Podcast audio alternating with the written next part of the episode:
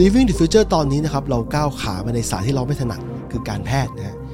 คือเนื่องมาจากว่าคนรุ่นใหม่เนี่ยมีแนวโน้มจะแต่งงานหรือมีครอบครัวช้าลงด้วยเหตุผลต่างๆ ทีนี้พออยากจะมีลูกขึ้นมาตอนยุควัยปลายปลายสามสิบเนี่ยมีปัญหาหนึ่งคือการมีบุตรยากนะครับ วันนี้เราเลยมาคุยกับคุณหมอปอปอนะครับเจ้าของเพจหมอปอปอ24 ชั่วโมงครับอาจารย์ประจำภาควิชาสูติสูติศาสตร์นรีเวชวิทยาคณะแพทยศาสตร์โรงพยาบาลรามาธิบดี ผู้เชี่ยวชาญด้านพืชบุตรยากนะครับ อ่า ต้องขอขอบคุณคุณหมอเอ่อแพทย์หญิงอาทิตยาสิงห์วงศานะครับ ที่เข้ามาให้เกียรติมาร่วมรายการของเรา ในวันนี้ ค่ะ สวัสดีค่ะ สวัสดีคุณเพิร์สนะคะ รู้สึกยินดีแล้วก็เป็นเกียรติมากๆเลยค่ะ ที่ได้มาออกรายการค่ะ ครับทราบว่าคุณหมอไม่ค่อยสบายเท่าไหร่ในช่วงเวลาเช้าใช่ไหมครับอ๋อค่ะมีภูมิแพ้นิดหน่อยค่ะ แต่ว่าสบายมากอันนี้ฟังเสียงฟังชัดใช่ไหมคะ ชัดดีเลยครับ ชัดดีเลย ค่ะอะทีนี้เข้ามาเข้าสู่เนื้อหากันกันแบบ ตรงๆงานได้เลยเร็วๆนะครับได้คืออย่างนี้เลยคนรุ่นผมเนี่ย พออายุสามสิบห้าขึ้นไปแล้วเนี่ย ปรากฏว่า อยากจะมีลูกขึ้นมาแล้ว แล้วปรากฏว่ามันมีปัญหาหลายหลายหลายอย่าง ทั้งชายและหญิงเลย ทีนี้ผมค่ะผมจะถามว่า ไออายุเนี่ย อายุของคนเนี่ย มีปัจจัยระหว่างเพศชายกับเพศหญิงต่างกันเยอะไหมครับต่างกันเยอะเลยค่ะ คือไม่ว่ายังไงเนี่ย เวลาที่มีแผนที่จะมีลูก เกิดว่าวางแผนตอนอายุน้อยกว่า 35 ก็จะดีกว่า แต่ว่า Impact ในด้านอายุเนี่ยมันจะเด่นชัดในเพศหญิงมากกว่าเพศชายนะคะ คุณเพิร์สเพราะว่าความแตกต่างกันก็คือปกติเวลาคนเราเนี่ยจะมีลูกเนี่ยตัวปัจจัยที่สำคัญเนี่ยก็คือเซลล์สืบพันธุ์ของหญิงกับชาย ซึ่งความได้เปรียบของเพศชายเนี่ยคือ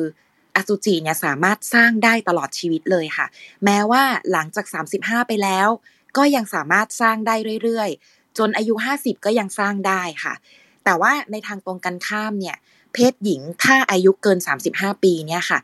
ปริมาณไข่มันจะน้อยลงเรื่อย ๆ แล้วมันไม่มีการสร้างใหม่ อันนี้อันนี้ไม่แน่ใจว่าเคยทราบหรือเปล่า จะได้อธิบายในเรื่องนี้ลงลึกไปเลย ใช้เวลาประมาณ 2-3 นาทีได้ไหมคะ สบายมากครับสองนาที โอเคค่ะ ก็คืออย่างที่บอกไปอะค่ะ ผู้ชายเนี่ยสร้างอสุจิได้ตลอดทุกวันสร้างโดยที่สมองไม่ต้องสั่งการด้วย แม้ขณะที่เรากำลังนั่งคุยอยู่ขณะเนี้ยค่ะ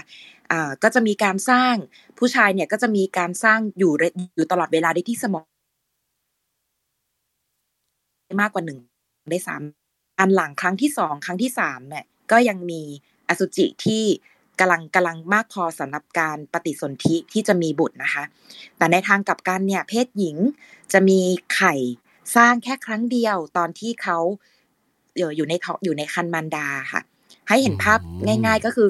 ตอนที่เด็กผู้หญิงเนี่ยอยู่ในท้องแม่เนี่ย ตอนนั้นมีไข่มากที่สุดในชีวิตแล้วค่ะอื้อหือเขาจะมีอยู่ประมาณ 6 ล้านฟองเลยนะคะ ในร่างกาย 6-7 ล้าน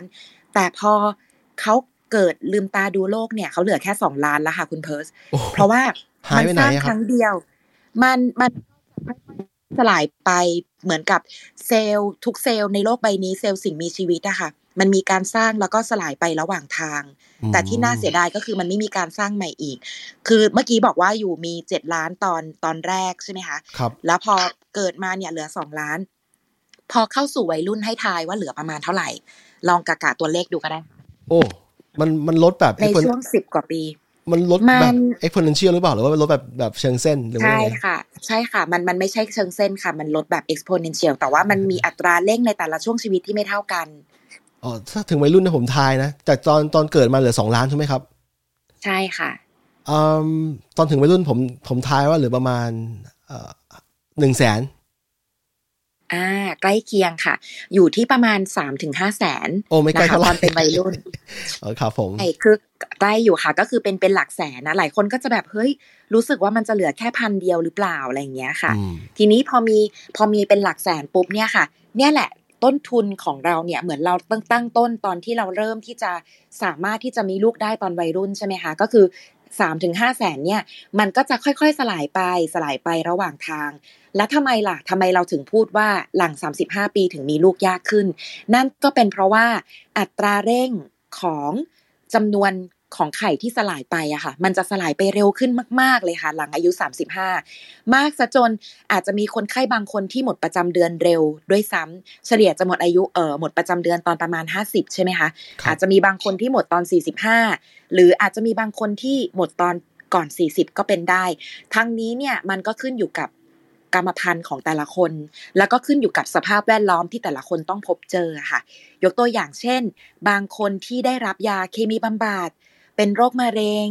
ฉายแสงหรือว่าได้รับสารพิษเนี่ยค่ะ ก็จะมีอัตราเร่งของการสูญเสียไข่ที่มากขึ้น แต่ถ้าพูดถึงคนธรรมดาทั่วไปเนี่ยปกติแล้วเนี่ยศักยภาพสูงสุดของการที่จะมีลูกเนี่ยมันจะเกิดก่อน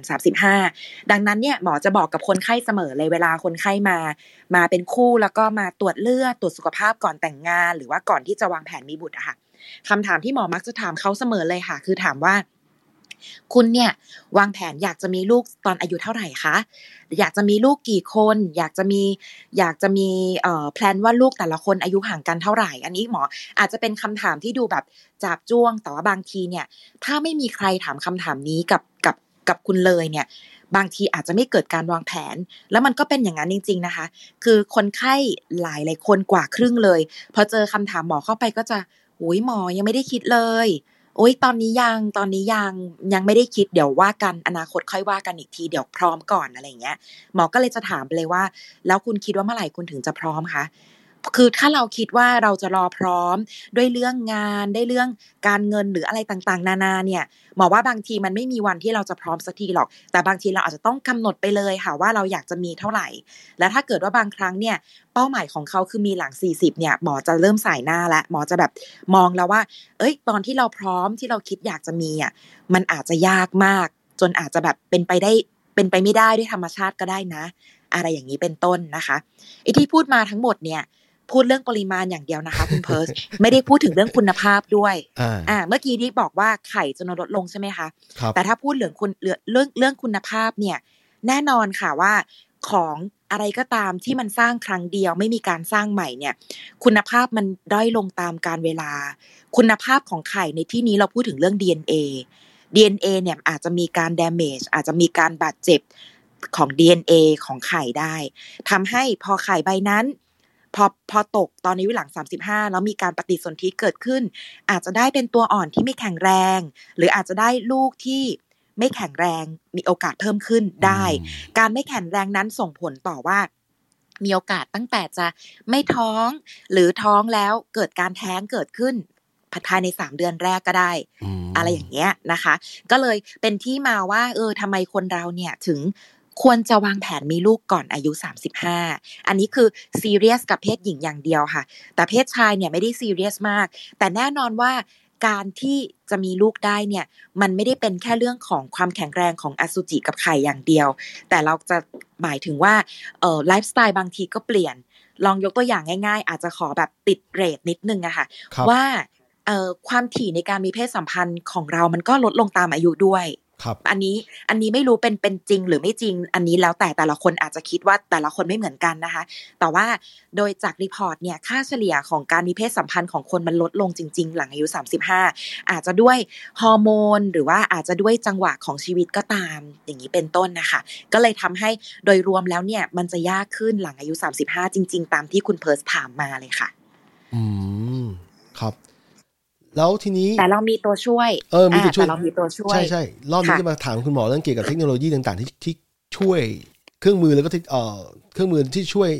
ให้เกิดการติดลูกเนี่ย ในช่วงช่วงหลังสามสิบห้าเนี่ย มันมีอะไรบ้างครับที่ที่ที่คุณหมอต้องทำประจำแต่ละวันเนี่ย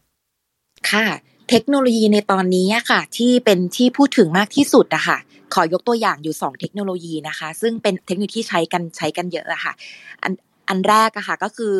เทคโนโลยี IUI IUI ก็คือย่อมาจาก intra uterine insemination ซึ่งหมายถึงว่าเป็นการฉีดเชื้อผสมเทียมค่ะ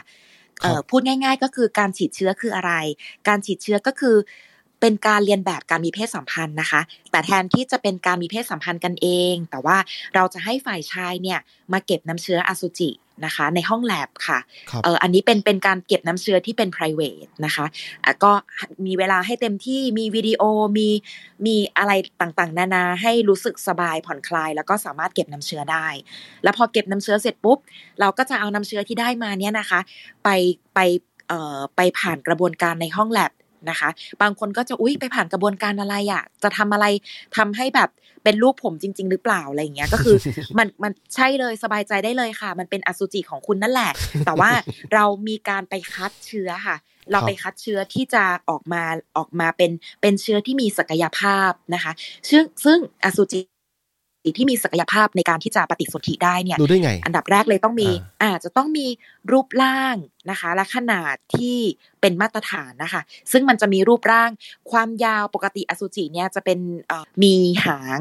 แล้วก็มีหัวหนึ่งหัวนะคะ แต่ว่ารู้หรือไม่ว่าเวลาที่อย่างที่บอกนะคะ เนื่องจากเพศชายผลิตตลอด แล้วผลิตวันหนึ่งเนี่ย โดยเฉลี่ยแล้วเนี่ยเป็นสิบถึงร้อยล้านตัวเลย ดังนั้นเนี่ยในจำนวนอสุจิทั้งหมดนะคะมันจะมีตัวที่ผิดปกติปนออกมาเกินครึ่งเลยค่ะ คุณเพิร์สความผิดปกติที่ว่าอาจจะเป็นหางยาวเกินไป หรือหางสั้นเกินไป หรือหางสองหางหรือสองหัวนะคะอ่าจริง ๆ ก็อาจจะอยากจะมีภาพมาให้ดูเหมือนกันแต่ว่าให้ลองนึกภาพตามแบบนี้แล้วกันเนาะ แล้วก็นอกจากเรื่องรูปร่างอะค่ะ ก็จะมีเรื่องของการเคลื่อนไหวด้วย อสุจิบางตัวพอหลังออกมาแล้ว พอไปส่องดูเนี่ยอ้าวอยู่เฉยๆไม่เคลื่อนที่ อสุจิเหล่านี้มันก็จะมันก็จะมันก็จะไปไม่ได้ เพราะว่าการปฏิสนธิเนี่ย อสุจิจะต้องเคลื่อนไหววิ่งผ่านระยะระยะทางค่ะ เป็นระยะประมาณสิบเซนติเมตรโดยเฉลี่ยค่ะ เพื่อไปถึงไข่ได้ ใช่ แต่ว่า พอเราเอาเอาน้ำเชื้อเนี้ยมามาทำการผ่านกระบวนการเราจะเอาไปปั่น ปั่นเพื่อเอาเซลล์เม็ดเลือดขาว เอาแบคทีเรียต่างๆ เนี่ยที่ปนเปื้อนเนี่ยออกไป แล้วเราก็จะคัดเอาเชื้อที่มีเอาเฉพาะเชื้อที่มีศักยภาพอัตราเคลื่อนไหวดีๆ เนี่ย แล้วเราก็จะเอามาเอาอสุจิที่ได้มาเนี่ยนะคะ มาฉีดเข้าไปในมดลูกของฝ่ายหญิงอะค่ะ คนก็จะงงแล้วว่า เอ้ย การฉีดเข้ามดลูกมันต่างจากการมีเพศสัมพันธ์ยังไง แน่นอนว่าต่างค่ะ เพราะว่าเวลาถ้ามีเพศสัมพันธ์ธรรมชาติเนี่ยจะมีการหลั่งข้างในช่องคลอด ไม่ว่าความยาวของอวัยวะเพศจะยาวแค่ไหนก็ตาม ยังไงการหลั่งมันก็อยู่แค่ในช่องคลอด แล้วหลังจากนั้นเนี่ยอสุจิจะต้องข้ามน้ำข้ามทะเลผ่านเข้าไปเป็นระยะลึกสิบเซนเนี่ยค่ะ คุณเพิร์สก็คือเข้าไป ผ่านปากมดลูก อันดับแรกคือมันจะมีด่านอยู่ให้คิดภาพเหมือนเป็นเป็นเกมอะนะคะ ในช่องคลอดผู้หญิงมันเป็นน้ำกรดค่ะคุณเพิร์สดังนั้นคือเกินครึ่งจะตายในนี้นะคะ เกินครึ่งจะไม่สามารถไปต่อได้ หลังจากนั้นอสุจิ ผู้กล้าผู้รอดชีวิตก็จะต้องเข้าไปในมดลูก ผ่านด่านของการมีเม็ดเลือดขาวของผู้หญิง ที่เป็น immunological barrier หรือว่าเป็นด่านด่านเอ่อของภูมิคุ้มกันนะคะ เนื่องจากเราจะต้องมีเม็ดเลือดขาวคอยดักจับสิ่งแปลกปลอม ก็จะมีบางส่วนที่ตายไป บางส่วนไปไม่ถึงอะไรเงี้ยค่ะ จะเหลือแค่ประมาณหนึ่งพันหนึ่งพันตัวเท่านั้นที่จะไปถึงท่อนำไข่ได้ หนึ่งพันตัวพอผ่านเข้าสู่ท่อนำไข่ อ่า ก็จะต้องวิ่งเข้าไปแล้วก็หาไข่ให้เจอนี่ก็จะเป็นอันนี้ก็จะเป็นด่านต่างๆ ที่อสุจิจะต้องเจอ แต่การทำ IUI หรือที่เราเรียกว่าการฉีดน้ำเชื้อเนี่ย เราผ่านเข้าไปในมดลูกเลยค่ะ เราย่นระยะเวลาระยะทางเนี้ยไปประมาณ7เซนติเมตรเหลืออีกประมาณเนี่ยครึ่งทางที่อสุจิจะต้องไป ดังนั้นด้วยเทคโนโลยีนี้เนี่ยเหมาะมันจะเหมาะกับคนที่หนึ่งคือฝ่ายชายน้ำเชื้ออ่อน ฝ่ายชายน้ำเชื้ออ่อนอย่างที่บอกเราเราเอามากระตุ้นใช่ค่ะ ซึ่งเราจะรู้ได้ยังไงล่ะว่าใครเชื้ออ่อนอ่าอันนี้ก็คือฝ่ายชายก็ต้องตรวจน้ำเชื้อก่อนนะคะ ดังนั้นการที่คุณจะรู้ว่าคุณเหมาะกับแบบไหน ฝ่ายชายควรจะมารับการประเมินเบื้องต้นก่อนค่ะว่าอสุจิของคุณเนี่ย มันปกติดีไหม ถ้ามันอ่อนเนี่ยเราสามารถรักษาด้วยการ IUI ได้นะคะ หรือว่าในทางตรงกันข้ามคือคือฝ่ายหญิงบางคนนะคะไม่มีลูกเพราะว่าไข่ไม่ตก แต่ว่าการกระบวนการ IUI เนี่ย ก่อนที่เราจะเอาน้ำเชื้อมาฉีดเข้าให้ในร่างกายฝ่ายหญิงเนี่ยหมอก็จะต้องให้ยากระตุ้นไข่ฝ่ายหญิงไป แล้วก็มีการอันตราซาวมอนิเตอร์ตลอดกว่าที่เราจะกำหนดได้ว่าวัน IUI ที่เหมาะสมจะเป็นวันไหนเนี่ย มันก็จะค่อนข้างเหมือนเรียนแบบธรรมชาติเลยค่ะ ธรรมชาติเวลาใครอยากมีลูกก็อาจจะมีการนับวันมีเพศสัมพันธ์ใช่ไหมคะในทางตรงในในในในทางเดียวกันพาราเลลกันไปเลย ถ้าเกิดการรักษามีบุตรยาก เราก็รักษาไปกับรอบของการมีประจำเดือนของผู้หญิงเหมือนกัน แทนที่เราจะมีเพศสัมพันธ์กันในวันไข่ตก เราก็จะทำ IUI ในวันไข่ตกนั่นเองนะคะอ่าแล้วก็หลายคนก็จะถามว่า เออแล้วอย่างเงี้ยมีเพศสัมพันธ์ด้วยได้ไหม ได้เลยสนับสนุนเลย คือนอกจาก IUI แล้ว ในวันเดียวกันถ้าคุณไหวคุณกลับไปบ้าน ถ้าคุณสามารถทำอ่าถ้าทำได้ทำเลย หรือเออแม้กระทั่งก่อนวัน IUI ประมาณสองสามวันนะคะหมอก็จะเชียร์ให้ ให้ทำการบ้านกันก่อน นั่นเป็นเพราะว่า พอคุณทำการบ้านกันแล้วเนี่ย อสุจิของการมีเพศสัมพันธ์ธรรมชาติเนี่ย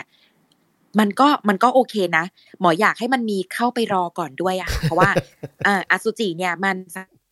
สามารถอยู่รอดในในร่างกายผู้หญิงได้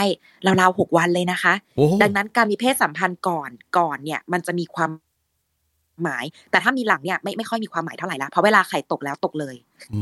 มพอนึกภาพออกใช่ไหมคะะที่มีการคัดเลือกตัวสุจิเนี่ย ในทางในทางความเป็นจริงแล้วเนี่ยสมมุติว่านะ ตัวที่มีปัญหาเนี่ยสมมติว่าเราคุณทางโปรเซสเนี่ยมองไม่ได้เอาไปทำคัดเลือกทางทางแลบเนี่ย ค่ะ ตัวที่มีปัญหาตามหลักการแล้วก็เป็นไปได้ยากมาก หรือแทบจะเป็นไปไม่ได้เลยที่เขาจะเข้าไปถึงถึงตัวเอ่อถึงถึงไข่ได้ถูกไหมครับ ที่คัดออกก่อนเข้าใจถูก ใช่ค่ะ เข้าใจถูกแล้วค่ะ มันทาให้ที่ต้องคัดออกคือทำเพื่อเป็นการลดลดเอ่อลดโอกาส ใช่ไหมครับ ว่ามันไม่ให้มันเกิดอะไรแบบนั้น เออใช่ใช่ค่ะ แต่ว่าในเหมือนกับว่าเรามองในในด้านในด้านในด้านข่าวมากกว่าด้านมืดนะคะ คือ คือเหมือนกับว่าเราเราคัดใช่เราเราคัดจำนวนอสุจิอันนั้นออกไป แต่ว่าคือต่อให้เราไม่ได้คัดออกเนี่ยมันจะก็จะเกิดกระบวนการคัดเลือกตามธรรมชาติอยู่แล้ว อสุจิเหล่านั้นจะไม่น่าจะมามามาได้ไกล แต่ว่าการเตรียมนำเชื้อสำหรับการทำ IUI เนี่ย เราจะเอาเหมือนเราเอาแบบเอาพวกกลางๆอะค่ะ ที่ยังไม่ได้มีคืออสุจิเนี่ยอาจจะมีถ้าเรามองเป็นเกรดอาจจะมีหลาย ๆ เกรดใช่ไหมคะเจ้าเกรด A เนี่ยเราไม่ได้กังวลเนี่ยเขาไปของเขาได้อยู่แล้ว แล้วเราก็จะเอาพวกเกรดแย่แม่ที่เป็นรูปร่างผิดปกติเนี่ย เอาทิ้งไปนะคะ เอาเอาคัดออกไป และเราส่วนที่เราตั้งเป้าหมายหรือให้ความสำคัญเนี่ยคือพวกกลางๆด้วยค่ะ พวกกลางๆที่จริง ๆ แล้วเนี่ยมีศักยภาพที่ซ่อนอยู่นะ แต่อาจจะยังขาดยังขาดกระบวนการ ทางเคมีอะค่ะ ที่กระตุ้นให้มันแบบตื่นตัว แล้วก็พร้อมค่ะ แต่ว่ากระบวนการกระบวนการที่เราเอาไปปั่นตก หรือว่าใส่น้ำยาเลี้ยงอะค่ะ จะช่วยให้เจ้าตัวกลางๆ เนี่ย กลายไปเป็นเกรด A ได้แบบนั้นมากกว่าค่ะอ๋อผมถามเรื่องลึกอีกนิดหนึ่งได้ไหมว่าค่ะเวลาคุณหมอฉีดเข้าไปแล้วเนี่ย พวกอสุจิรู้ได้ไงจะต้องวิ่งไปทิศทางไหน อะไรที่ที่ทำให้เขาสองสองอย่างมาแมชกัน อ๋อ เป็นคำถามที่ดีมากเลยค่ะ อันนี้เป็นคำถามระดับโมเลกุลาร์เลยนะคะ ก็คือจริง ๆ แล้วเนี่ยเอ่อในในเอ่อมันก็จะเป็นการ มันจะมีหลายหลายกลไกทั้งกลไกทั้งทางเคมี แล้วก็ทางฟิสิกส์อะค่ะคุณเพิร์ส ก็คือมันปกติแล้วเนี่ยในในอวัยวะภายในที่เป็นที่เป็น reproductive tract หรือว่าอุ้งหรือว่ามดลูกท่อนำไข่นะคะ ในนั้นเนี่ยมันจะมีน้ำอยู่ค่ะ ในมดลูกแล้วในท่อนำไข่มันจะมีน้ำที่ฉาบอยู่นะคะ เป็นเป็นน้ำเป็นน้ำทางชีววิทยาที่อยู่ในร่างกายของของสัตว์เลี้ยงด้วยนมอยู่แล้วนะคะ ซึ่งไอตัวตัวอสุจิเนี่ยมันมันจริง ๆ มันไม่รู้มันไม่มีมีสมอง ไม่รู้หรอกว่าจะต้องวิ่งไปทางไหน แต่มันจะเป็นกระบวนการธรรมชาติที่หนึ่งคือกระบวนการทางฟิสิกส์ค่ะ การเคลื่อนที่ของของเหลวค่ะ น้ำที่อยู่ในนี้เนี่ยมันจะช่วยพัดพาด้วย ช่วยพัดพาอสุจิไปนะคะ แล้วก็ ในเยื่อบุที่อยู่รอมรอบท่อนำไข่อะค่ะ มันไม่ใช่ผนังเรียบๆค่ะ แต่มันเป็นผนังที่มีขนค่ะ ซึ่งเราเรานึกภาพเหมือนมันเป็นเอ่อเครื่องดูดฝุ่นนะคะมันเอ่อในในเยื่อบุของท่อนำไข่เนี่ย มันจะมีเหมือนไม้กวาดอะค่ะ เยื่อบุได้แบบเป็นขนจำนวนเล็กๆนะคะ จะช่วยพัดพาพัดพาสเปิร์มให้ค่อยๆไป ค่อยๆไป ไปทิศนี้นะ ไปทิศนี้นะนะคะ นอกเหนือจากนี้เนี่ย ปกติแล้วไข่คนเราเนี่ยจะมีอยู่สองข้าง ซ้ายกับขวา แล้วบางครั้งไข่ก็ตกฝั่งซ้าย ไข่ก็ตกฝั่งขวานะคะ ซึ่ง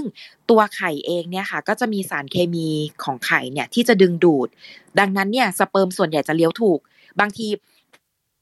พอเราพอเราไอไอเข้าไปเนี่ย ตรงปลายทางเนี่ยมันจะมีทางแยกพอดีที่จะเป็นปากทาง อุโมงค์ไปสู่ท่อนำไข่ซ้ายหรือขวา ซึ่งอสุจิส่วนใหญ่จะไปถูกข้าง เพราะว่าจะไปตามประจุไฟฟ้าและสารเคมี แล้วก็ทิศทางการไหลของของเหลวค่ะอขออธิบายแบบนี้แล้วกันก็จะได้เห็นภาพนะคะ ดังนั้นเออจริง ๆ คุณเพิร์ทถามถามได้ถูกเลยเพราะว่าคนไข้หลายคนค่ะ ก็จะ คือบอกเลยว่าคุยกับหมอสูเนี่ยรับรองว่าทันเรื่องแน่นอน เพราะว่าเราดูแลเรื่องการมีลูกเนาะแล้วบางทีคนไข้ก็จะเปิดใจกับเราเยอะมากเลยค่ะ ก็คือว่า เอ้ย หมอครับ ผมต้องแบบมีเพศสัมพันธ์กันท่าไหน หรือผมจะต้องเอียงเอียงหรือเปล่าเออจริงๆลึกไม่รู้ว่าลึกๆคุณเพิร์สถามคิดในใจหรือเปล่านะ แต่ว่าคนไข้เนี่ยถามประจำเลยค่ะ ว่าเออจะต้องเอียงไหมอะไรอย่างเงี้ย คือจริงๆไม่ต้องเลยค่ะ คือทำตามปกติรูทีนของคุณเลย ที่เหลือคือกระบวนการธรรมชาติก็จะแบบพัดพาไป สู่จุดนั้นเองนะคะ ทีนี้เมื่อกี้บอกไปแล้วว่า เวลาน้ำเชื้ออ่อนเนี่ย เราเลือก IUI ได้ แต่ถ้า อ่อนมากๆ จนแทบไม่มีตัวเลยล่ะ จะทำยังไงดี เออ ใช่ IUI อ่า อาจจะไม่เหมาะละ IUI อาจจะไม่เหมาะ หรือถ้าฝ่ายหญิงเนี่ย อายุเกิน 40 ปีเนี่ยค่ะ คุณภาพของไข่มันจะน้อยลง คุณภาพของไข่จะแย่ลงยังไงบ้าง คือ ในแต่ละเดือนเนี่ย ผู้หญิงตกไข่เดือนละใบ โดยเฉลี่ยนะคะครับบางคนอาจจะสองใบ ถ้ามีกรรมพันธุ์ที่จะเป็นแฝดอะไรเงี้ย อาจจะมีอาจจะมีสองใบมาบ้างอะไรเงี้ย แต่ว่าโดยปกติแล้วแต่ละเดือนเนี่ยค่ะ คุณภาพของไข่ที่ออกมาเนี่ยไม่เหมือนกัน บางเดือนอาจจะเป็นไข่ที่ดี บางเดือนอาจจะเป็นไข่ที่ DNA ไม่ดีก็ได้อืมนะคะ ซึ่งถ้าเรามัวมานั่ง IUI อยู่แบบเนี้ยคือมันไม่รู้นะว่าจะประสบความสำเร็จเมื่อไหร่ เพราะว่าอัตราความสำเร็จเนี่ยในแต่ละเดือนเนี่ยเอาเฉลี่ยทุกอายุเนี่ยจะอยู่ที่ประมาณหนึ่งในสิบเท่านั้นเองค่ะ คุณเพิร์สคือฟังมาปูทางมาเหมือนฟังดูดีเลยเนาะแต่ว่าคุณอย่าลืมนะคะว่า กระบวนการเนี้ยหมอไม่ได้บังคับอสุจิเลยแม้แต่น้อยเลย หมอแค่ฉีดเชื้อครับเข้าไปในมดลูกเท่านั้นเอง ที่เหลือคือ ธรรมชาติล้วนๆเลยมคือ ธรรมชาติยังไงบ้าง อันดับแรกคือไข่เดือนนั้นจะดีหรือไม่ดีหมอไม่รู้หรอกนะ เพราะว่าหรอหมอไม่รู้หรอกว่า เซลล์ข้างในเป็นยังไงเราไม่ได้ดูดออกมาตรวจนะคะ แล้วเราก็ไม่มีทางบังคับอสุจิได้หรอกว่า เฮ้ยคุณต้องไปนะ คือเขาจะไปเองแหละ แต่ว่าเขาจะไปได้หรือเปล่าอันนี้ไม่รู้จริง ๆ หมอแค่ปล่อยตัวนักกีฬาแค่ครึ่งทางเฉยๆอืมนะคะ ดังนั้นเนี่ยโอกาสสำเร็จเนี่ยมันจะอยู่ที่ประมาณ 10%อาจจะมากกว่านี้ในคนอายุต่ำกว่า 30แล้วก็น้อยกว่านี้ในคนอายุมากกว่า 40 นะคะ ซึ่งถ้าอายุเยอะบางทีหมอไม่ค่อยแนะนำแล้ว แต่มันก็ขึ้นอยู่กับบัตเจตด้วย เพราะว่าการรักษา IUI เนี่ยโดยเฉลี่ยเนี่ยจะอยู่ที่ราวๆหนึ่งหมื่นถึงสามหมื่นแล้วแต่ต่อครั้งแล้วแต่เหรอครับต่อครั้ง ต่อต่อครั้งต่อครั้งของการทำ IUI ค่ะ ต่อครั้งต่อครั้งในที่นี้หมายความว่า ในเดือนหนึ่งต้องมาหาหมอหลายรอบ อันนี้หมอรวมๆและมันก็จะอยู่ประมาณเนี้ยแหละค่ะ มันจะไปแพงสุดวัน IUI แต่ว่าโดยเฉลี่ยก็จะเป็นราคาเนี่ยหลักหมื่นนะคะ เพราะว่ามันจะต้องมีเรื่องของค่ายา ค่าอันตราซาวน์นะคะ แล้วก็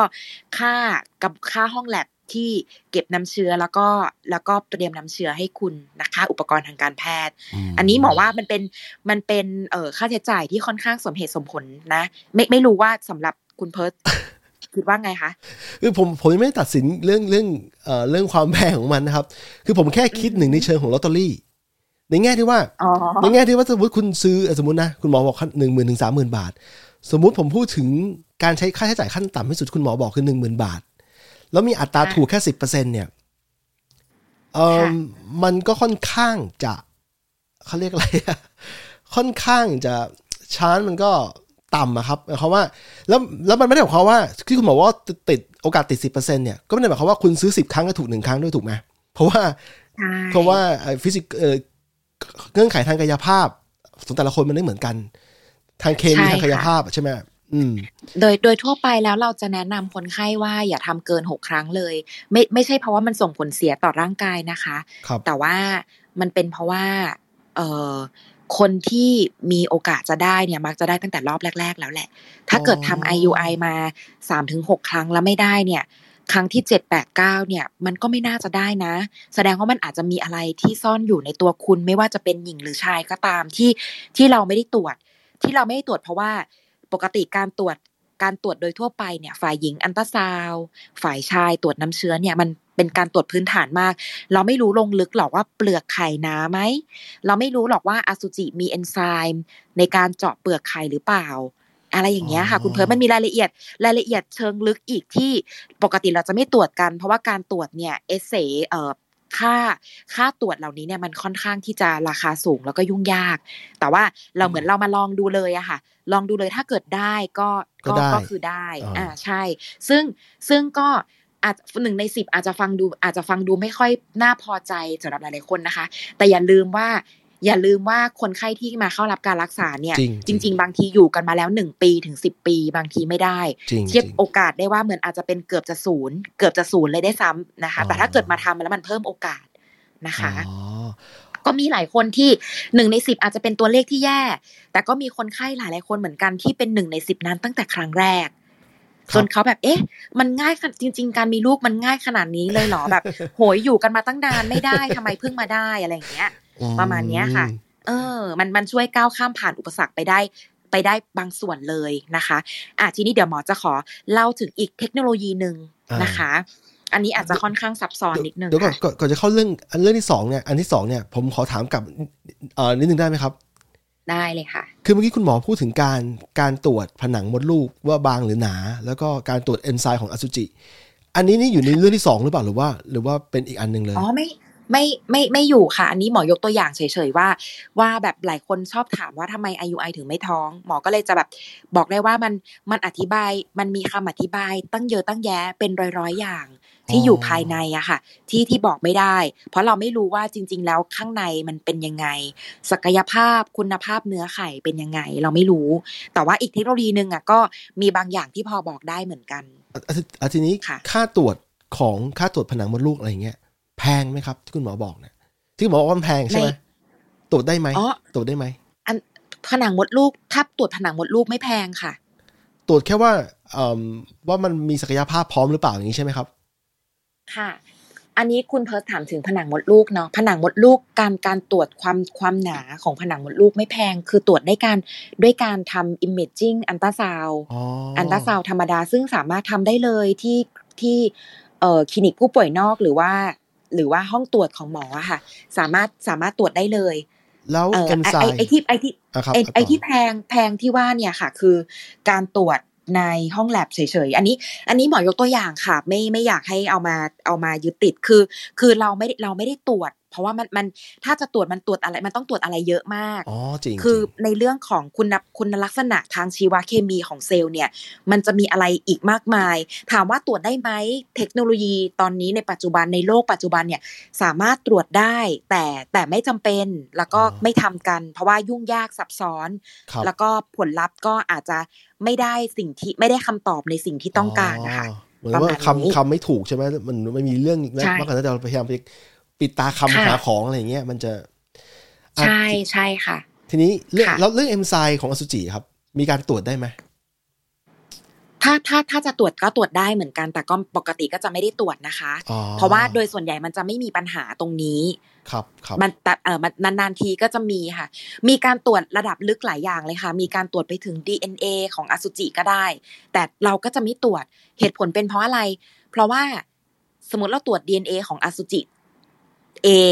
ใช่ไหมคะครับมันไม่ได้อธิบายอสุจิที่เหลืออีกเป็นสิบยี่สิบล้านตัวค่ะเออใช่คือใช่การมันมันมันมันอธิบายตัวอื่นๆไม่ได้อ๋อเข้าใจแล้วอย่างนี้เป็นต้นข้ใจแล้วถ้าเราตรวจเอนไซม์ของอสุจิตัวนี้หรือกลุ่มนี้หรือการหลั่งครั้งนี้ ก็ไม่ได้บอกว่าการหลั่งของวันพรุ่งนี้อสุจิของคุณจะเป็นแบบเดิมอืมครับอะไรอย่างเงี้ยค่ะ หมอก็เลยจะแนะนำว่า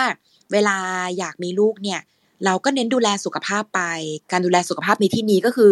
การทานอาหารที่มีประโยชน์พยายามทานคลีน หวานน้อย มันน้อยเน้นเอ่อพยายามละเว้นของทอดฟาสต์ฟู้ดพยายามกินผักผลไม้ เพื่อให้ได้รับวิตามินอย่างเพียงพอค่ะ แล้วก็ออกกำลังกาย เราทำได้แค่นี้จริง ๆ ค่ะมคือบางทีมันจะมีอาหารเสริมมากมายนะคะ ที่อาจจะแบบมีผลที่อาจจะมีอาจจะมีผลอยู่บ้างนะคะ แต่ว่าโดยในเรื่องของงานวิจัยเนี่ย อาหารเสริมต่างๆ ที่ขายกันโดยทั่วไปเนี่ยมันก็ไม่ได้มีผลโดยตรงเท่าไหร่นักยังสรุปไม่ได้หรอก แต่มีอยู่ตัวหนึ่งค่ะ เหมือนจะขายของเลยนะ มีอยู่ตัวหนึ่งที่ช่วยได้อะค่ะ คือคือซิงค์ค่ะ คุณเพิร์สโอ้ผมเคยได้ยินอยู่ ผู้ชายต้องกินหรือเปล่าใช่อันเนี้ยค่ะ ก็ก็ถ้า กินก็ได้ไม่ได้เสียหายอะไร เพราะว่าซิงค์เนี่ยมันจะเป็นแอนตี้ออกซิแดนต์นะคะครับซึ่งมันช่วยกำจัดอนุมูลอิสระในในถุงอัณฑะได้สำหรับคนที่ขาดนะคะอืมแล้วก็ช่วยในเรื่องของการเคลื่อนไหวของอสุจิด้วย ซึ่งจริง ๆ แล้วผู้ชายโดยทั่วไปเนี่ยไม่ไม่ต้องก็ได้ลองนึกภาพบรรพบุรุษของเราอะเขาก็ไม่ได้มานั่งกินอาหารเสริมเหมือนกันใช่ไหมคะครับแต่ว่าในปัจจุบันไลฟ์สไตล์เราเปลี่ยนไป เรามีมลภาวะมากขึ้น แล้วเราก็อาหารการกินเราอาจจะไม่ไม่ได้กินผักเหมือนในอดีตแล้วอะไรอย่างเงี้ยค่ะ ดังนั้นก็คืออนุมานเอาว่าเราอาจจะขาดก็ได้นะ แล้วเราก็ทานเสริมนะคะ ไม่ต้องซื้อของไม่ต้องซื้อของแพงก็ได้ค่ะ ก็คือ อะไรมีมีซิงก์ก็คือเพียงพอแล้วนะคะ ปกติเราซิงก์เนี่ยไม่ได้ไม่ได้ต้องมีแบบไม่ได้มี daily requirement ที่เยอะมากอยู่แล้วครับค่ะครับอะค่ะกลับมาที่เรื่องของคุณหมอที่จะอธิบายอันที่สองเพราะว่าผมต้องขัดผมขัดไปอันเมื่อกี้นะครับ ใช่เรื่องนี้เรื่องนี้เป็นเรื่องที่เป็นเรื่องที่ให้เป็นเรื่องที่คนให้ความสนใจกันเยอะค่ะ ก็คือเทคโนโลยีเด็กหลอดแก้วนะคะ เราเราเรียกกันว่า IVF หรือว่าปัจจุบันก็เรียกว่า ICSI นะคะ IVF เนี่ยขออธิบายความหมายก่อน IVF ย่อมาจาก in vitro IV เนี่ย in vitro ก็คือ อะไรก็ตามที่เกิดขึ้นในหลอดทดลองนอกร่างกายมนุษย์นะคะ in vitro fertilization fertilization ก็คือการปฏิสนธิ ดังนั้นแปลตรงตัวก็คือเป็นการปฏิสนธินอกร่างกายนะคะ อย่าง IUI อะเป็นการปฏิสนธิในร่างกาย เพราะว่าเราเอาน้ำเชื้อฉีดเข้าไปในร่างกายนะคะ แต่ว่าถ้าเป็น IVF ก็คือเราจะนำเซลล์ไข่ออกมานอกร่างกายของผู้หญิงค่ะ แล้วเราก็จะเอาอสุจิเนี่ยค่ะ ผ่านการเตรียมเหมือนกันเลยผ่านการคัดเหมือนกันเลย มาปฏิสนธิกันข้างนอกนะคะ วิธีนี้เนี่ยที่แน่ ๆเลยเนี่ยเหมาะกับผู้ชายที่มีน้ำเชื้อน้อย เพราะว่าเราเราต้องการเป็นเป็นสิบล้านนะ ถึงจะ IUI ได้ประสิทธิประสิทธิภาพดี แต่ถ้าเกิดจะทำอิกซี่เออถ้าจะทำ IVF เนี่ยอสุจิน้อยเราก็สามารถทำได้ เพราะว่าเราใช้ปริมาณอสุจิพอดีกับปริมาณไข่เท่านั้นเอง เช่น ฝ่ายหญิงถ้าเราเก็บไข่ออกมาได้สักสิบใบ เราก็ใช้อสุจิแค่สิบตัวเท่านั้น อะไรอย่างเงี้ยค่ะวันทุวันเลยครับคุณหมอ ใช่หนึ่งตอนหนึ่งคือเราจะเอามาเอาเอามาเอาเอามาปฏิสนธิภายนอกร่างกายอะค่ะ เราใช้แค่แค่นี้ ซึ่งในคำว่า IVF เนี่ย มันจะมีแตกย่อยรายละเอียดไปอีก ซึ่งเดี๋ยวนี้คนจะฮิตเรียกกันว่า ICSI ICSI นะคะ ICSI เนี่ย ย่อมาจาก intra cytoplasmic นะคะอินอินทาไซโตพลาสมิก S ย่อมาจากสเปิร์ม injection นะคะ intra cytoplasmic sperm injection เนี่ยเป็นแขนงย่อยของ IVF ค่ะ IVF ที่เป็น conventional เลยปกติเอ่อการรักษาเด็กหลอดแก้วสมัยก่อนยุคแรก ๆ เลยอะค่ะ เขาจะทำแบบนี้ค่ะ เขาจะเอาไข่เนี่ยมาใส่ในจานจานเพาะเชื้อ แล้วก็ใส่ในน้ำยาเลี้ยงนะคะ เสร็จแล้วเขาก็เอาสเปิร์มเนี่ย สเปิร์มที่ผ่านการคัดเอ่อแยกเอ่อผ่านผ่านการคัดกรองแล้วเนี่ยนะคะ ราดลงไปดื้อๆเลยค่ะ คุณเพิร์สแล้วเราก็เอาไปไว้ในตู้อบที่อุณหภูมิ 37 องศา อารมณ์แบบเลี้ยงให้อย่างการเลียนแบบร่างกายมนุษย์เลยค่ะ อุณหภูมิ 37 องศา oxygen concentration ประมาณ5เปอร์เซ็นคาร์บอนไดออกไซด์เท่านี้ไนโตรเจนเท่านี้ประมาณนี้นะคะ แล้วเราก็ควบคุมค่า pH ที่อยู่ในน้ำเลี้ยงเนี่ยให้เหมือนกับว่าอยู่ในน้ำของท่อนำไข่เลย คือเลี้ยงเหมือนเป็นนอกร่างกาย เสร็จแล้วรุ่งเช้าเรามาเปิดฝา ดูจานเลี้ยงกัน ว่าไข่เนี้ยปฏิสนธิไหมอะไรอย่างเงี้ยค่ะ พอนึกภาพออกใช่ไหมคะอันนี้เป็นวิธีบ้านๆเลย ซึ่งปัจจุบันก็ยังทำอยู่นะคะ ดูฟังดูไม่บ้านนะคุณหมอเอาไม่บ้านสำหรับสำหรับคนนอกอย่างผมเนี่ยฟังดูไม่บ้านฟังดู advanced มาก อ่าแต่ถ้าฟังอีกแบบแล้วจะรู้สึกว่าเฮ้ยอีกแบบเนี้ยไฮโซโก็เก๋มากกว่ามากเลยค่ะยังไงอ่าวิธีการ ICSI เนี่ยนะคะ ก็คือการดูดสเปิร์มออกมาหนึ่งตัวเลยค่ะ ครับ อยู่ในหลอดขนาดหลอดแบบหลอดดูดขนาดเล็กจิ๋วพอดีกับตัวสเปิร์มเลย แล้วเราก็ เอาสเปิร์มเข้าไปยิงเข้าไปในไข่เลยค่ะ ICSIก็คือสเปิร์มอินเจคชันก็คือนำสเปิร์มยิงเข้าไข่เลย วิธีการนี้ก็เป็นวิธีการแขนงย่อยของ IVF ซึ่งปัจจุบันเป็นที่ที่เป็นอะไรที่นิยมกันมากที่สุด เพราะว่าคือบางที conventional IVF เนี่ยโดย common sense ก็คือบางทีเราแบบเอาอสุจิไปราดลงไปในไข่เนี่ย แล้วเราก็ไปลุ้นเอาวันต่อมาใช่ไหมคะว่า อุ๊ย อสุจิเขาจะเจาะเข้าไปในน้องได้ไหมเจาะเข้าไปในเปลือกไข่ได้หรือเปล่า ปฏิสนธิได้ไหมอะไรอย่างเงี้ยค่ะ วิธีการนี้ข้อดีคือ เราได้คัดผู้ผู้ชนะจริง ๆ คือเราเอาสเปิร์มลงไปราดเนี่ย แต่สุดท้ายตัวที่มันจะเจาะเข้าไปได้ก็น่าจะเป็นตัวที่ดีใช่ไหมคะ แต่บางครั้งเนี่ย อ่า บางครั้งมาเปิดฝาวันตุ้งขึ้น มันก็มีเหมือนกันนะที่อ้าวไข่ยังสภาพเดิมเลยจ้า ยังไม่ได้รับการปฏิสนธิเลยก็มีนะคะ คุณเพิร์สตีตีเป็นกี่เปอร์เซ็นต์คุณหมอที่ที่เปิดมาปุ๊บโอกาสโอกาสพลาดโอกาสเฟลแบบเนี้ยมีแล้วแล้วแต่ห้องแลบแล้วแต่ไข่แล้วแต่อสุจิเลยค่ะ แต่ว่ามันมันมันสามารถเกิดได้อยู่ราวๆเอ่อประมาณแปดประมาณประมาณยี่สิบเปอร์เซ็นค่ะโอ้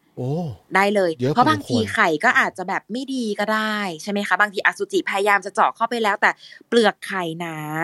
บางทีไข่มันก็แบบไม่ดี หรืออสุจิเองก็อย่างที่เล่าเลยค่ะ ขาดเอนไซม์อะไรบางอย่างในการย่อยเปลือกไข่หรือเปล่าอะไรเงี้ยเออบางทีมันก็มีเหตุการณ์อีเวนต์แบบนั้นได้ แต่ว่าถ้าเราทำอีกซี่เนี่ยเหมือนเราบังคับเลย ใช่ไหมคะ คือเราเลือกอสุจิแบบที่ดูเออดูเอออันเนี้ย ตัวเนี้ยดูดีจังดูแบบวิ่งดีจังเลย รูปร่างปกติดีเลยอะไรอย่างเงี้ยแล้วเราก็เอามายิงเข้าไปในไข่นะคะครับเห็นภาพเนาะเห็นภาพเห็นภาพ แล้วอ่าคุณหมอต้องซึ่งปกติคุณหมอต้องใช้กล้องกล้องขยายส่องตลอดถูกไหมฮะในโปรเซสทั้งหมดเนี่ยที่คุณหมอดูเนี่ยแน่นอน ไข่ไข่เนี่ยเรามองอาจจะมองเห็นได้ตาเปล่าได้เหมือนเหมือนเป็นจุด ถ้าเรามองถ้าเรามองที่ตาเปล่าอะค่ะเหมือนเราเอาปากกาปากกามาจุดไว้บนกระดาษอะค่ะปากกาขนาดแบบ 0.38 มิล จุดเล็ก ๆ บาคุณหมองก็ๆเออระบุชัดไปเราทำไม่ได้เออครับใช่ แต่ว่าอสุจิเนี่ยมองเห็นได้ตาเปล่าไม่ได้หรอกนะอืมเนาะมันเล็กมากมันเล็กกว่าไข่มากเลยอะค่ะ มันเป็นรอยเท่าอะค่ะ ก็เลยแบบมันเป็นมันเป็นหัตถการที่ค่อนข้างจะละเอียดละออมาก อุปกรณ์การแพทย์อะไรก็ละเอียดมาก แน่นอนวิธีนี้แพงแน่นอนนะคะ ซึ่งซึ่งอันนี้หมอข้ามช็อตมาพูดเรื่องอีกซี่เลยแต่ว่ากว่าจะมาถึงวันอีกซี่ได้จริง ๆ ใช้เวลาประมาณประมาณเฉลี่ยสิบวันสิบเฉลี่ยวันสิบถึงสิบสองวันจากก่อนวันที่แรกจะมาถึงอีกซี่จากวันแรกจากที่วันเจอแรกคุณหขมอองการกระตุ้นไข่อ๋อไม่ใช่อ่าวันแรกของการกระตุ้นไข่ครับครัค่ะบเพราะว่าผู้หญิงเนี่ยก่อนที่เราจะเก็บไข่จากฝ่ายหญิงออกมาได้เนี่ยค่ะ ผู้หญิงต้องฉีดยากระตุ้นไข่ค่ะคุณเพิร์สอืมฉีดยากระตุ้นไข่ ฉีดแล้วแต่ยานะ แล้วแต่ประเภทแล้วแต่ยี่ห้อ แต่ว่าโดยทั่วไปเลยเนี่ยจะฉีดทุกวัน บางยี่ห้อกอาจจะฉีดสัปดาห์ละเข็มก็มีเหมือนกันนะคะ แต่ว่าโดยทั่วไปเลยส่วนใหญ่แล้วฉีดทุกวัน ฉีดทุกวัน แล้วก็มาหาหมอประมาณทุกๆสามถึงห้าวันนะคะ นัดมาอันตราซาวดูขนาดของไข่เรื่อยๆเรื่อยๆ มันก็จะ Amazing มากเลยนะคะ คุณเพิร์สเพราะว่าเวลาเราทำอันตราซาวเพื่อดูเงาของไข่ในท้องเนี่ย เราจะเห็นไข่เติบโตขึ้นเป็นฟอง เราเห็นฟองค่ะ เราไม่ได้เห็นตัวไข่ ให้นึกภาพว่าไข่เนี่ย จริง ๆ แล้วมันเป็นมันเป็นเอ่อเป็นเซลล์ขนาดเล็กนะคะ อยู่ในอยู่ในอยู่ในฟอง ซึ่งในฟองเนี่ยเราเห็นเราจะเห็นเลยว่า ฟองไข่เนี่ยดูใหญ่ขึ้นใหญ่ขึ้นเรื่อยๆอืมจากวันแรกจนวันสุดท้าย โดยเฉลี่ยตอนเริ่มต้นก่อนฉีดยาเนี่ย ฟองไข่จะมีขนาดประมาณสักประมาณ 2 มิลเท่านั้นเองค่ะ เล็กๆ ถึงถึง 10 มิลเล็กๆนะคะ แต่พอเราฉีดยากระตุ้นไข่ไปเรื่อยๆ จนกระทั่งไข่ก่อนจะตกอะค่ะ ไข่จะมีขนาดโดยเฉลี่ยประมาณ 17 17 มิลเลย เหมือนลูกมะนาวเลยนะคะอืมไปจนถึง 25 มิลเลยเหมือนลูกปิงปองประมาณเนี้ยนะคะอืมแล้วมันก็จะฟูฟูๆท้องอืดๆเลยช่วงไหนฉีดยากระตุ้นไข่เนี่ยท้องจะอืดมาก เพราะว่าแบบมันจะมีไข่หลายใบหน่อย แล้วแต่คนบางคนก็กระตุ้นไข่ได้ ตั้งแต่แบบบางคนได้ห้าใบ บางคนได้หนึ่งใบด้วยซ้ำเพราะว่าอย่างที่บอกตั้งแต่เกริ่นไปช่วงแรกเลยใช่ไหมคะว่า ไข่ของคนเราเนี่ยมันลดลงเรื่อยๆ ตามอายุเลยค่ะ ถ้าคุณมาทำเทคโนโลยีเนี้ย ตอนอายุยี่สิบห้าเนี่ย โอ้โห อาจจะได้ไข่สี่สิบใบเลยก็ได้นะนะคะ สถิติของหมอปอปอที่เคยแบบเคยเก็บไข่อะค่ะ ได้มากที่สุดได้สี่สิบเจ็ดใบว้าวแต่คนไข้ไม่แฮปปี้เลย เพราะอะไรมัน มันท้องอืดมากๆเลยอะค่ะ เวลาไข่ตกเยอะๆ ท้องอืดจนนอนไม่ได้เลยอะค่ะ ต้องนั่งต้องนั่งฟุบกับโต๊ะอะไรอย่างเงี้ยค่ะ ซึ่งเวลบางทีไข่เยอะไปก็เป็นอันตรายอันตรายเหมือนกันค่ะ เพราะว่ามันจะมีมันจะมีอาการท้องอืด มีน้ำในปอด หลายอย่าง อันนี้ขอไม่พูดถึงในที่นี้ก่อน เดี๋ยวมันจะลึกมากเกินไปครับแต่ว่าไข่น้อยสุดที่บปปเคยเก็บได้ก็มีเหมือนกัน คือเก็บได้เพียงหนึ่งใบก็มีเหมือนกัน นะคะ เคยกระตุ้นไข่คนไข้อายุ 48 ที่แบบ 48อะค่ะคุณเพิร์สมันเป็นอายุที่คนส่วนใหญ่โดยเฉลี่ยไม่ใช่เป็นวัยที่จะมีลูกแล้วใช่ไหมคะครับแต่อย่างที่บอกคือบางคนแต่งงานช้า หรือบางคนอาจจะแบบอย่างที่บอกเลยบางคนแต่งงานมานานแล้ว แต่เพิ่งจะมาตัดสินใจได้เร็วๆเนี้ยแหละว่า อุ๊ย อยากมีลูกจังเลย อยากมีใครสักคนในช่วงบั้นปลายชีวิต แต่ไม่ได้วางแผนไว้ตั้งแต่แรก แล้วก็มาทับการรักษาตอนอายุแบบช่วงปลายๆอะค่ะก็อาจจะแบบ อัตราสำเร็จก็จะน้อยลงไปหนึ่งนะคะหนึ่งใบคือน้อยที่สุดที่คุณหมอเคยได้มา ใช่ค่ะหนึ่งใบคือน้อยที่สุด มีโอกาสที่จะไม่มีเลยไหมครับ ไม่ตกเลย มีมีเหมือนกันค่ะ มีโอกาสที่ดูดออกมาแล้วเป็นอ้าวเป็นฟองเปล่า เป็นไข่แบบอืมฟอฟอๆอะไรอย่างเงี้ย ก็มีเหมือนกันค่ะ แต่ว่ายังยังยังไม่เคยเจอ ยังไม่ อันเนี้ยหนึ่งหนึ่งใบคือ เคยเจออยู่แค่คนหนึ่ง นะคะ แต่ว่าโดยโดยโดยทั่วไปละอย่างอย่างอย่างแย่เลยบางทีของหมอเนี่ยจะอยู่ที่ประมาณสามสามถึงห้านะคะ แต่ว่าโดยเฉลี่ยจะมากกว่านี้ค่ะ เพราะว่าเพราะว่าแล้วแล้วแต่แล้วแต่คุณภาพของของไข่คนไข้เลยค่ะ แต่ละคนตอบสนองไม่เท่ากัน ทีนี้พอเราได้ไข่ออกมาแล้วเราก็เอามาปฏิสนธิภายนอกแล้วเราก็จะได้เป็นเด็กเป็นแบบเอมบริโอหรือว่าเป็นตัวอ่อนน่าตื่นนะคะเต้นมากนะครับ ใช่ มันเป็นเรื่องมหัศจรรย์นะ หมอรู้สึกว่า หมอไม่เคยรู้สึก เฉยๆเลยสักครั้งเวลาคนไข้ท้อง เพราะว่าหมอรู้ว่าเขาต้องเผชิญกับอะไรบ้าง ตั้งแต่วันแรกจนวันสุดท้ายอะค่ะครับจะต้องมาจะต้องมาอันตราซาวด์มาฉีดยานะคะ ฟังดูฉีดยาก็ฟังดูท้อแล้วนะบางคนรู้สึกแบบกลัวเข็มอืมรู้สึกเจ็บอะไรเงี้ย แต่ว่าจริง ๆ มันไม่ได้เจ็บมากนะคะ มันมันเป็นเข็มที่บางๆ แล้วก็ฉีดง่ายค่ะ ทุกคนฉีดได้ด้วยตัวเองแม้กระทั่งจะเป็นแม้จะเป็นคนที่กลัวเข็มมาก่อนก็สามารถผ่านเรื่องนี้ไปได้ค่ะ อ๋อ ครับอืมทีนี้ ก็ไอ้วิธีอีกซี่เนี่ย ฟังดูแล้วมันการันตีสักเซสอืมเขาเรียกอะไร มีโอกาสที่ประสบความสำเร็จค่ะสูงมาก ฟังฟังฟังจากคุณหมอค่ะเล่านะ มันอ่าประเมินเป็นตัวเลขได้ไหมคุณหมอว่าเท่าไหร่ได้โอกาสสำเร็จเนี่ยก็คืออันนี้เมื่อกี้หมอพูดถึงแค่ chapter หนึ่งเท่านั้นเองค่ะ คือหมอพูดเออหมอพูดถึงแค่ว่าเราได้คำนี้เราได้เด็กใช่แล้วใช่ไหมคะ พอเราได้เด็กปุ๊บเนี่ยขั้นตอนชัป chapter สองของการรักษาก็คือการเอา ตัวอ่อนเหล่านั้นเนี่ยกลับเข้าไปย้ายเข้าไปวางในมดลูก แล้วก็รอให้เขาฝัง กระบวนการนี้ก็คือเรียกง่ายๆ ก็คือการฝังตัวอ่อนนะคะหรือว่า embryo transfer นะคะครับกระบวนการนี้เนี่ย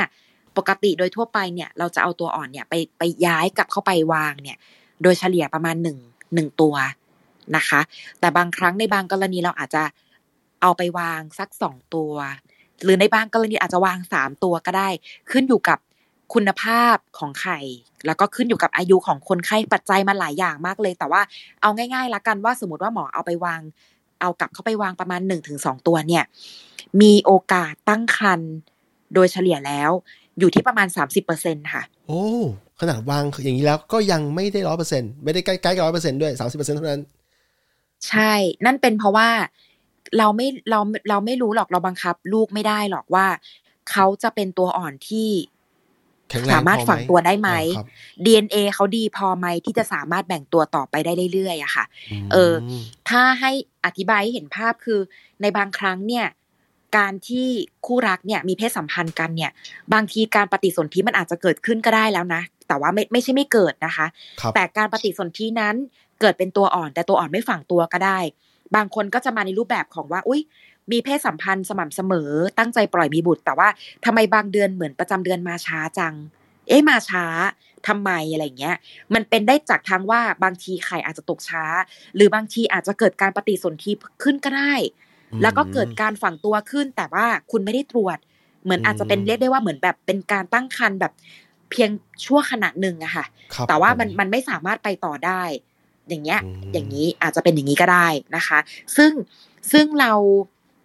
เราไม่สามารถการันตีได้หรอกว่าทุกครั้งที่เอาตัวอ่อนไปวางเนี่ย จะสามารถฝังได้ไหม อันนี้คือเราทำดีที่สุดแล้ว เราเราเราเราเช็คจนผนังมดลูกเนี่ย หนาพอที่ตัวอ่อนจะฝังและแต่ว่ามันบางก็เป็นอย่างนั้นแหละค่ะ โดยสถิติ อือืมม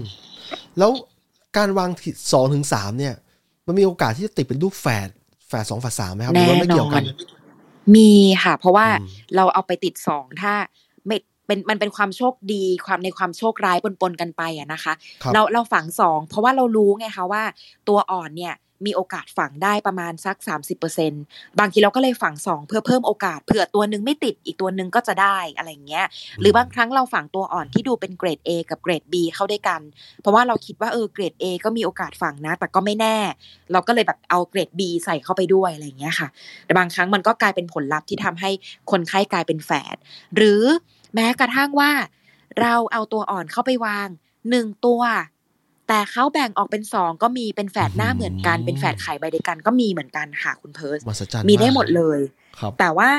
แต่ว่าไม่ว่ายังไงขอพูดในฐานะสูตินรีแพทย์ว่า จริง ๆ ท้องท้องหนึ่งคนดีที่สุด เพราะว่า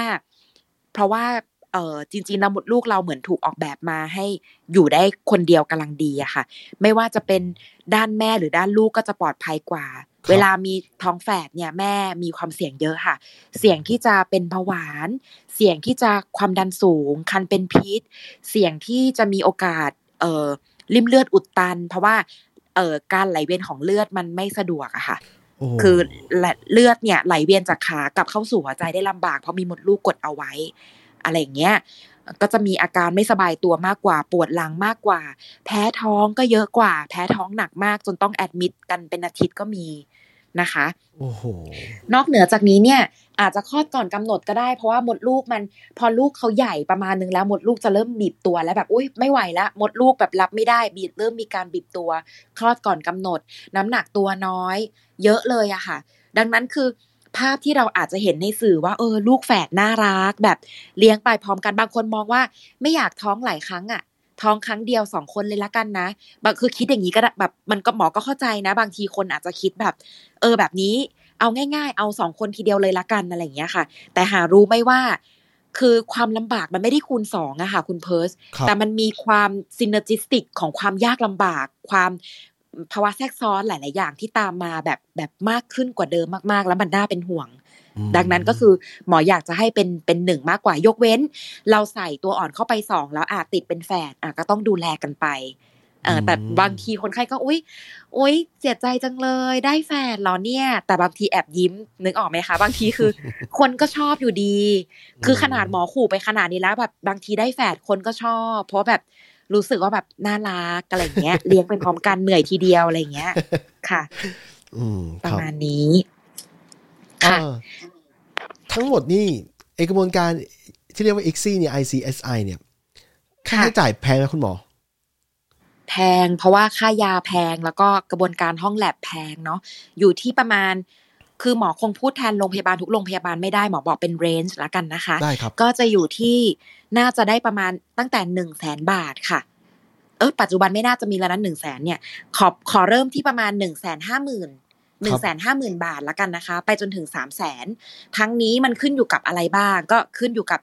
สถานพยาบาลที่คุณไปรับการรักษา หรือว่าขึ้นอยู่กับยาที่ใช้บางคนใช้ยาเยอะ บางคนใช้ยาน้อยนะคะ บางคนกระตุ้นไข่หลายวัน ยาก็จะเพิ่มขึ้น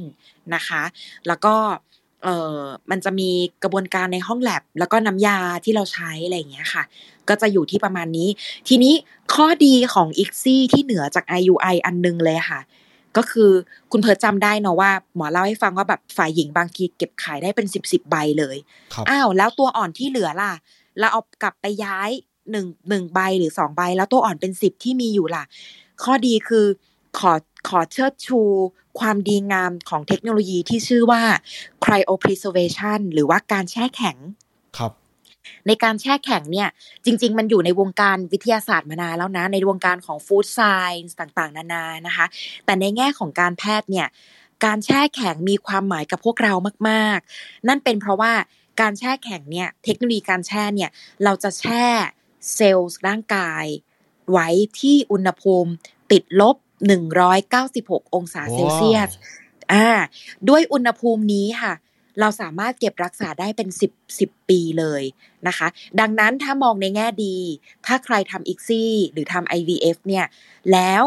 ทำการฝังตัวอ่อนแล้วได้ลูกเกิดการตั้งครรภ์สมใจแล้ว ตัวอ่อนที่เหลือเรายังสามารถแช่แข็งไว้ในถังไนโตรเจน เก็บไว้ให้คุณได้ จนคุณพร้อมอยากจะมีลูกคนที่สองคุณสามารถกลับมารับการฝังตัวอ่อน ตัวอ่อนที่คุณมีอะค่ะ เหมือนกับเรานั่งทำแมชชีนย้อนกลับไป เพราะว่า ไข่ของคุณที่ถูกฟรีซไว้ณเวลานั้นนะคะคุณภาพมันก็จะเป็นคุณภาพของไข่ของคนอายุ สมมติคุณเก็บไข่ตอนอายุ 30 คุณภาพไข่ของคุณก็จะเป็นคุณภาพของไข่อายุ 30 แม้ว่าคุณจะเอาตัวอ่อนนั้นมาฝังตอนอายุ 40 ก็ตามครับนะคะ ดังนั้นเทคโนโลยีเนี้ยมันช่วยเราได้เยอะเลย คือเราสามารถรักษาภาวะการเจริญพันธุ์ไว้ได้ หรือถ้าบางคนค่ะ มันมีบางครอบครัวที่ เออ ตั้งใจเลยอยากมีลูกแน่ ๆ แต่ไม่ใช่ตอนนี้กะจะมีในอีกประมาณ 8 ปีข้างหน้าตั้งวางวางแผนไว้เลย บางทีเขาก็มารับการรักษาทำอิกซี่ แล้วก็ขอฝากตัวอ่อนไว้ก่อนนะคะ เป็นการรักษาความสามารถในการมีลูกเอาไว้อะค่ะครับแล้วพอเขาพร้อมเขาก็ค่อยกลับมา อย่างเงี้ยค่ะ อืมนอกเหนือจากนี้เนี่ย ตัวอ่อนที่มีก็ยังสามารถบริจาคได้ด้วยนะคะ ถ้าถ้าคุณมีใจที่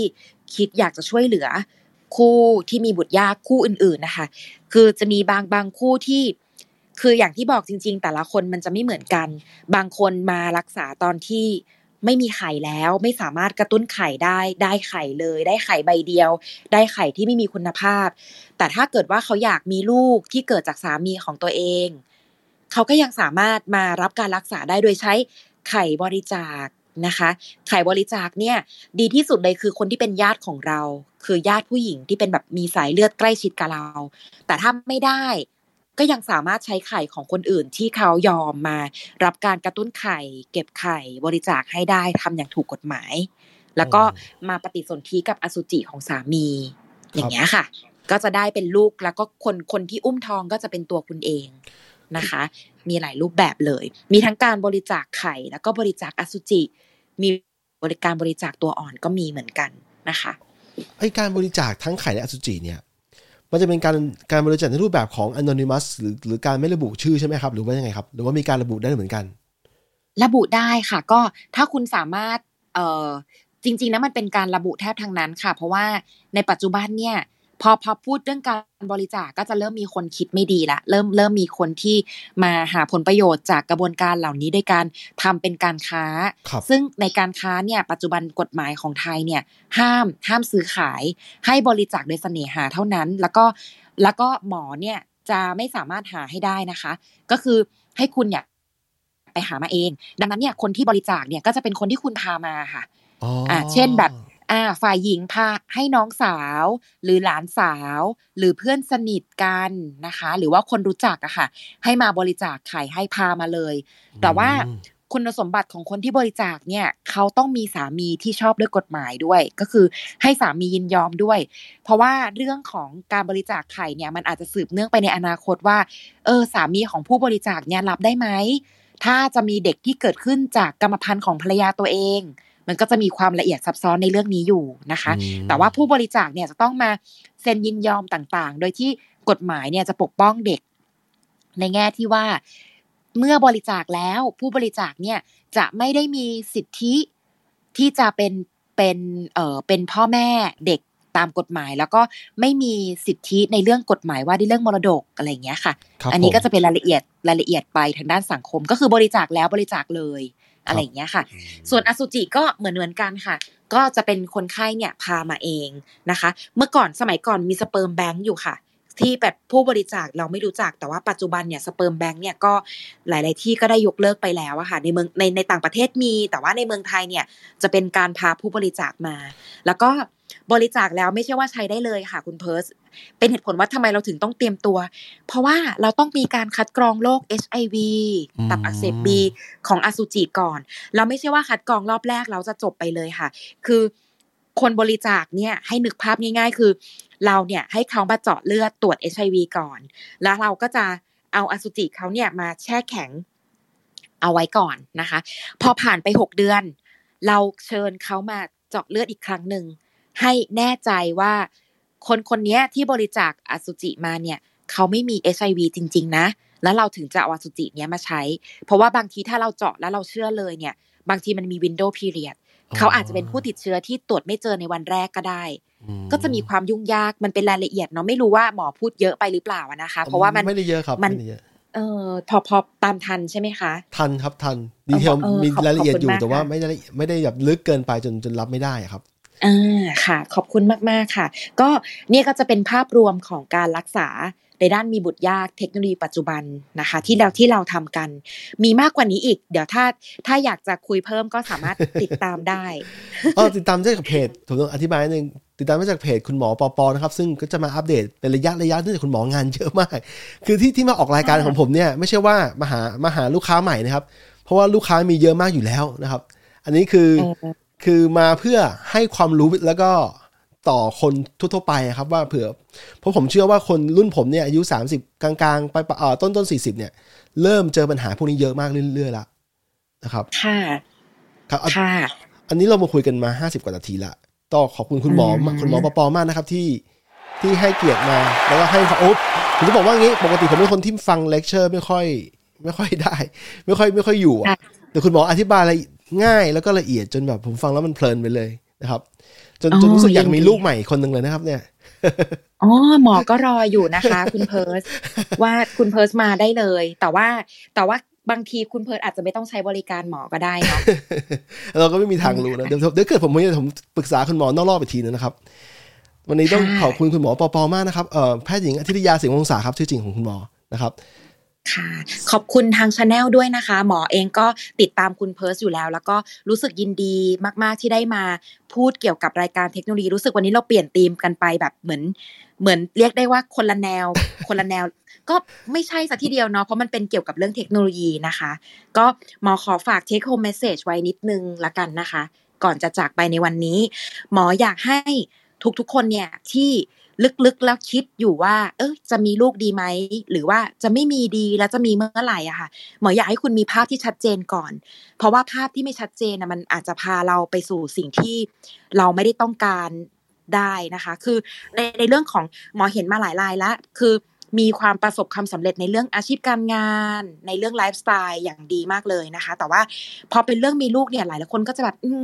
มีหรือไม่มีดี กลัวมีแล้วไม่แข็งแรง หรือยุคโควิด นี้จะมีหรือไม่มีดีนะอะไรอย่างเงี้ยค่ะ หมอเชื่อว่าจริงๆแล้วลึกๆเนี่ย คุณอาจจะมี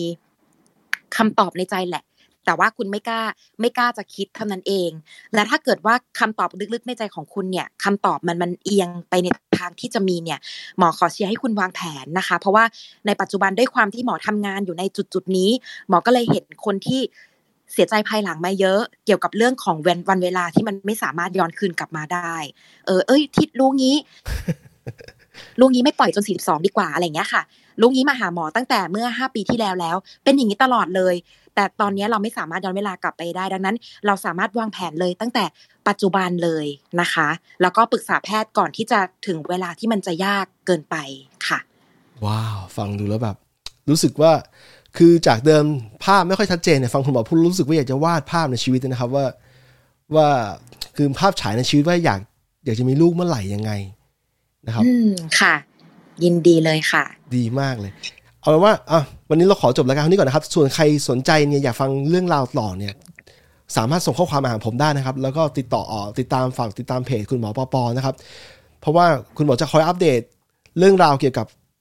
ภาวะผู้มีบุตรยากเนี่ยเรื่อยๆนะครับแล้วคุณหมอเป็นเป็นคนที่ทำทำอยู่หน้างานตรงๆ ก็เลยเห็นเห็นเคสมาเยอะมากนะครับ โอเคสำหรับวันนี้ขอบคุณคุณหมอมากครับ สวัสดีครับผม สวัสดีค่ะ